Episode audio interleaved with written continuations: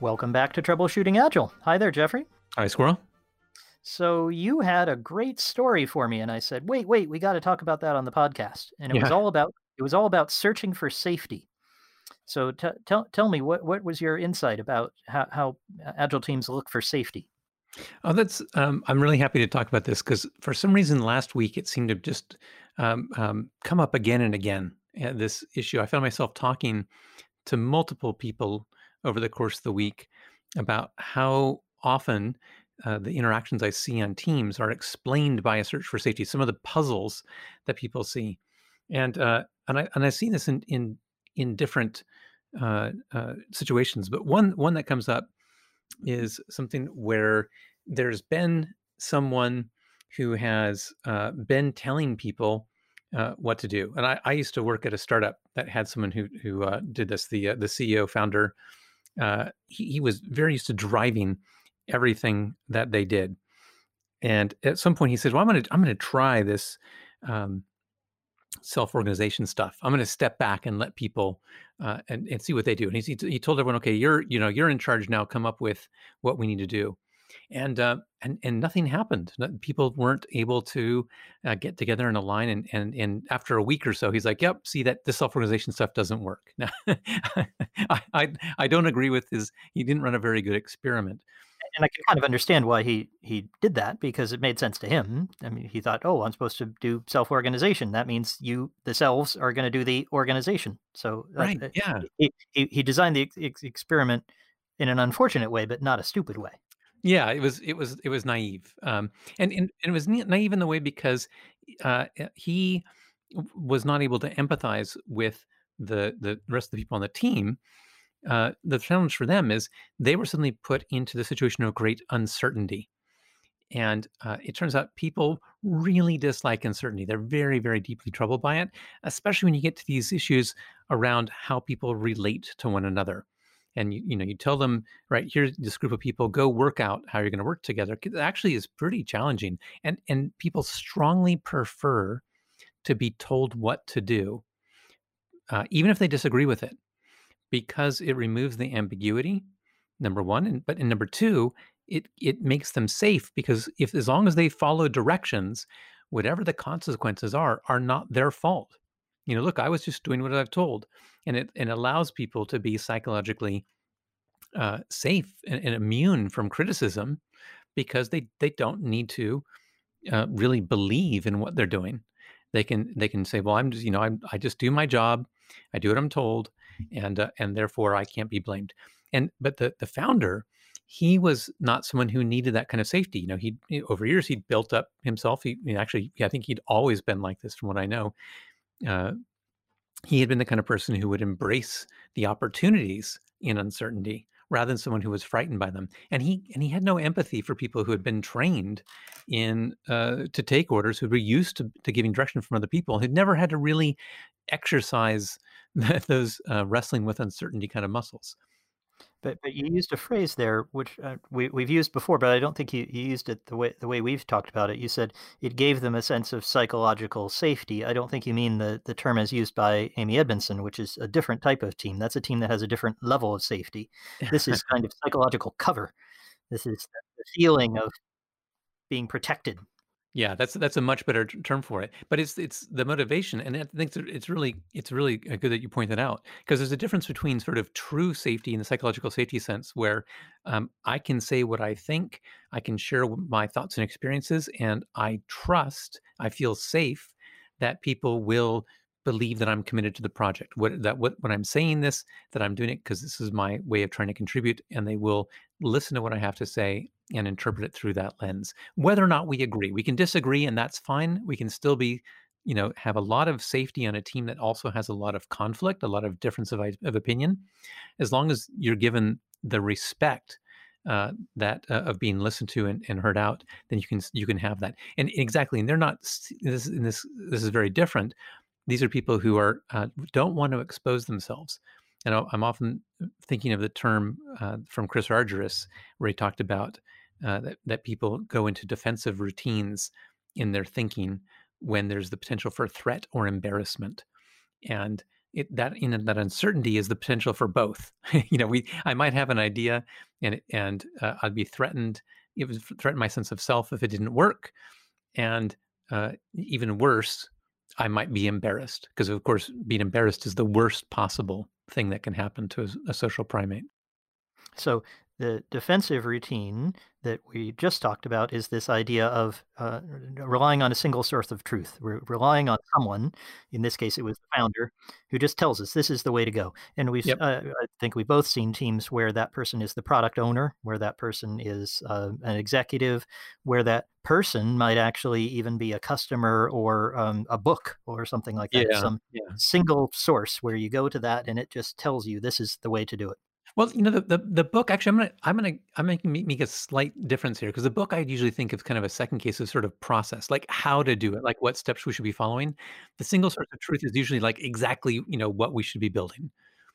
Um, and and so that's i- i- there's kind of a slight difference here, which is someone who tells us tell us what we should build, and then I'll build it.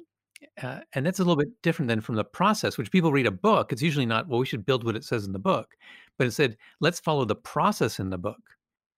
I was actually thinking of a case where there was a book of regulations, and Oh, it was okay, the official source of all this the regulatory technology that the the team was building, and so when they just go look on page 912 and it would say, you know, subparagraph 27 says do this.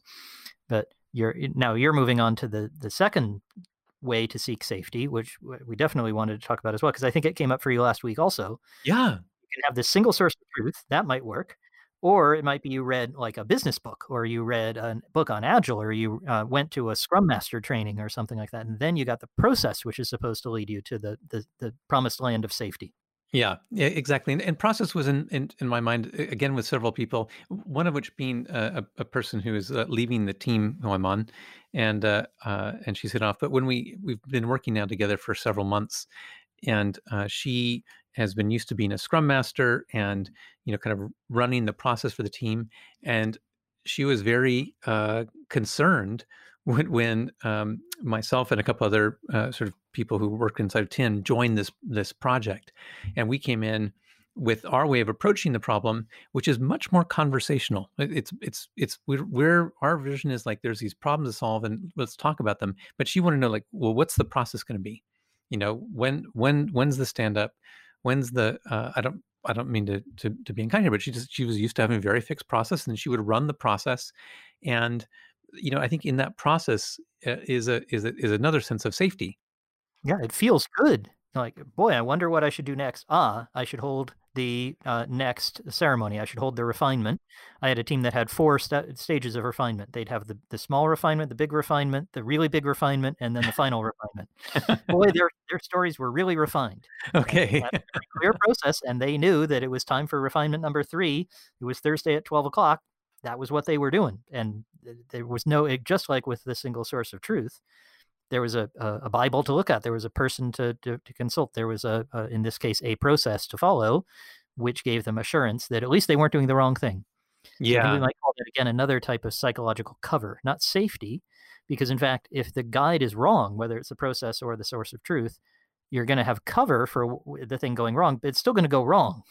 And, and this is the, exactly it. Is, is this is a, a way that allows people to have a sort of distance from the outcome, because they can say, well, maybe it's not working, but you can't blame us because we followed the process exactly. Yep. and and and so you know it's it's a different way to be held blameless and and these are kind of complementary ones because one is you know very often is what to build the second one is how to build it and people get very unhappy when you pull the process away from them because it's you're removing uh, kind of what what they what they know they can do and and this got is kind of like the third level of seeking safety which is i think gets much more to the Edmondson version, which is to, to to truly have psychological safety, to be able to be in an environment with people where you're sharing a problem. And and by the way, this is my working definition of a team. As a team is a group of people who share a problem, and you you realize you you accept the fact like look, look it's us in the room who are going to have to solve it. Uh, we're the ones confronted with this problem. How do we want to go about it? And you negotiate your working agreements you you negotiate how you're going to approach the problem and you work out together and then over time you'll reflect and adapt those working agreements and there's there's just tremendous power in being able to do that. However, when when in my experience when we bring that way of working as we did on this project to some other people who weren't used to it, they looked at us, you know, like we were aliens. And you're pulling out the cover you're taking the cover away from them. yeah, and it, it seems so strange. You know, I thought that they were my initial reactions. Well, what? Why are they reacting this way? Haven't you done agile before? You know, isn't isn't this strange? I thought, I, and, and it occurred to me that no, actually, you know, it's right. We we are the aliens. we the way we approach this. This is one of the things people talk about. You know, doing agile versus being agile. You know, they were used to doing agile in the sense that they had a checklist. You know, they had their process. You know, they they had their their as you say their cover. You know, this is the way that we we we work. And then we came in and we're like, yeah, we don't care about any of that. but aren't you agile? We're like, yeah, we're totally agile.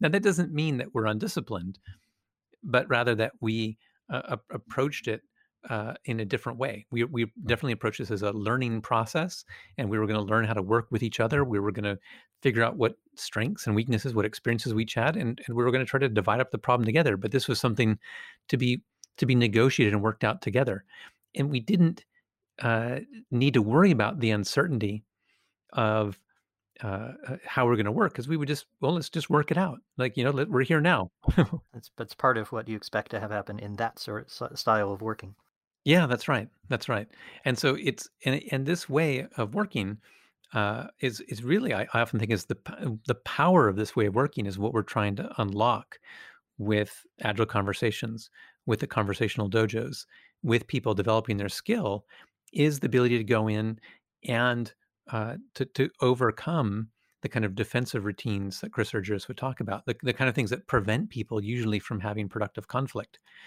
When we can, when instead go in and uh, have the confidence uh, to build trust and build safety, uh, then I, I, think once once you go down this route, you don't want to come back. Uh, I, I, know that some of those people we've been working on for several months, and they they now look and say, yeah, there's some real advantages of the kind of communication style collaborative development that we're that we're doing as opposed to the more process driven elements that they've been used to in the past i'm reminded and i was reminded in a meeting with a client last week of a fabulous scene from the movie apollo 13 and you can imagine that the the folks at nasa are kind of careful, process driven people. There's a lot of sources of truth. There's a lot of books they can look stuff up in, and there's very careful process so that they keep the rockets going the, the right place at the right time and they have to launch at a certain moment and so on.